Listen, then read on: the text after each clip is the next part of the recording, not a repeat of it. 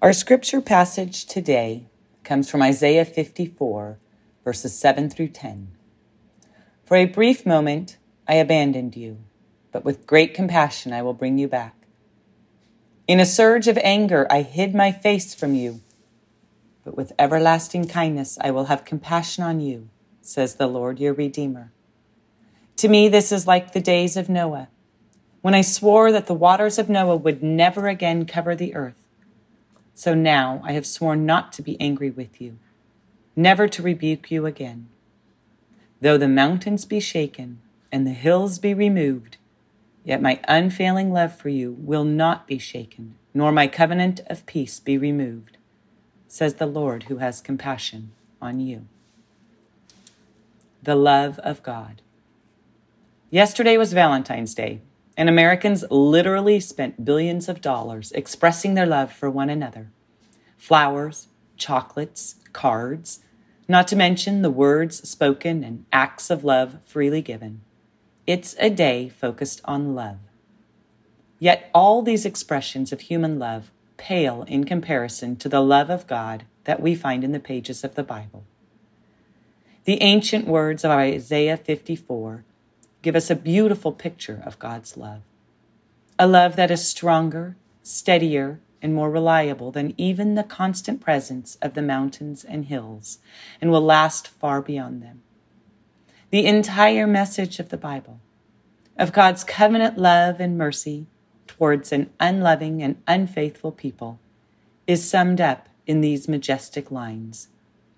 Though the mountains be shaken and the hills be removed, yet my unfailing love for you will not be shaken, nor my covenant of peace be removed, says the Lord who has compassion on you. Isaiah 54, verse 10, comes at a pivotal moment in the storyline of the Bible. The prophet Isaiah has been calling out God's judgment against his people for their sin and disobedience. They have broken their covenant with God, and they are facing certain destruction and exile by the Babylonians. But God assures his people that he will still be a covenant-keeping God, even when they are not a covenant-keeping people. Before their punishment is even carried out, God commits to rescuing them. In time, he will soften the heart of Cyrus of Persia, who will allow God's people to return to their land. See Ezra 1 for that story. The words of Isaiah are for us too. We are just like the people of Israel. Every one of us is dead in our sin and disobedience, facing certain exile and destruction, in need of God's unfailing love and mercy. God's love and covenant of peace did not end with the exiles' return to Jerusalem. Hundreds of years later, out of those who returned came Jesus Christ, the one who would rescue God's covenant people once and for all.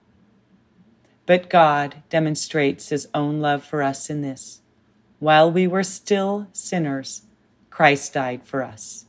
Romans 5:8. Through this great demonstration of his love, our compassionate and merciful God has made us alive in Christ. A new covenant of peace has been made, a covenant that, as always, he will keep, and one that Christ will keep for us. Take some time today to contemplate the unfailing love of God. Commit the words of Isaiah 54:10 to memory, letting their promises sink in deep.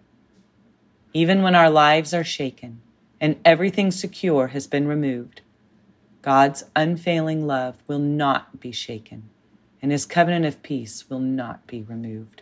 His love never fails.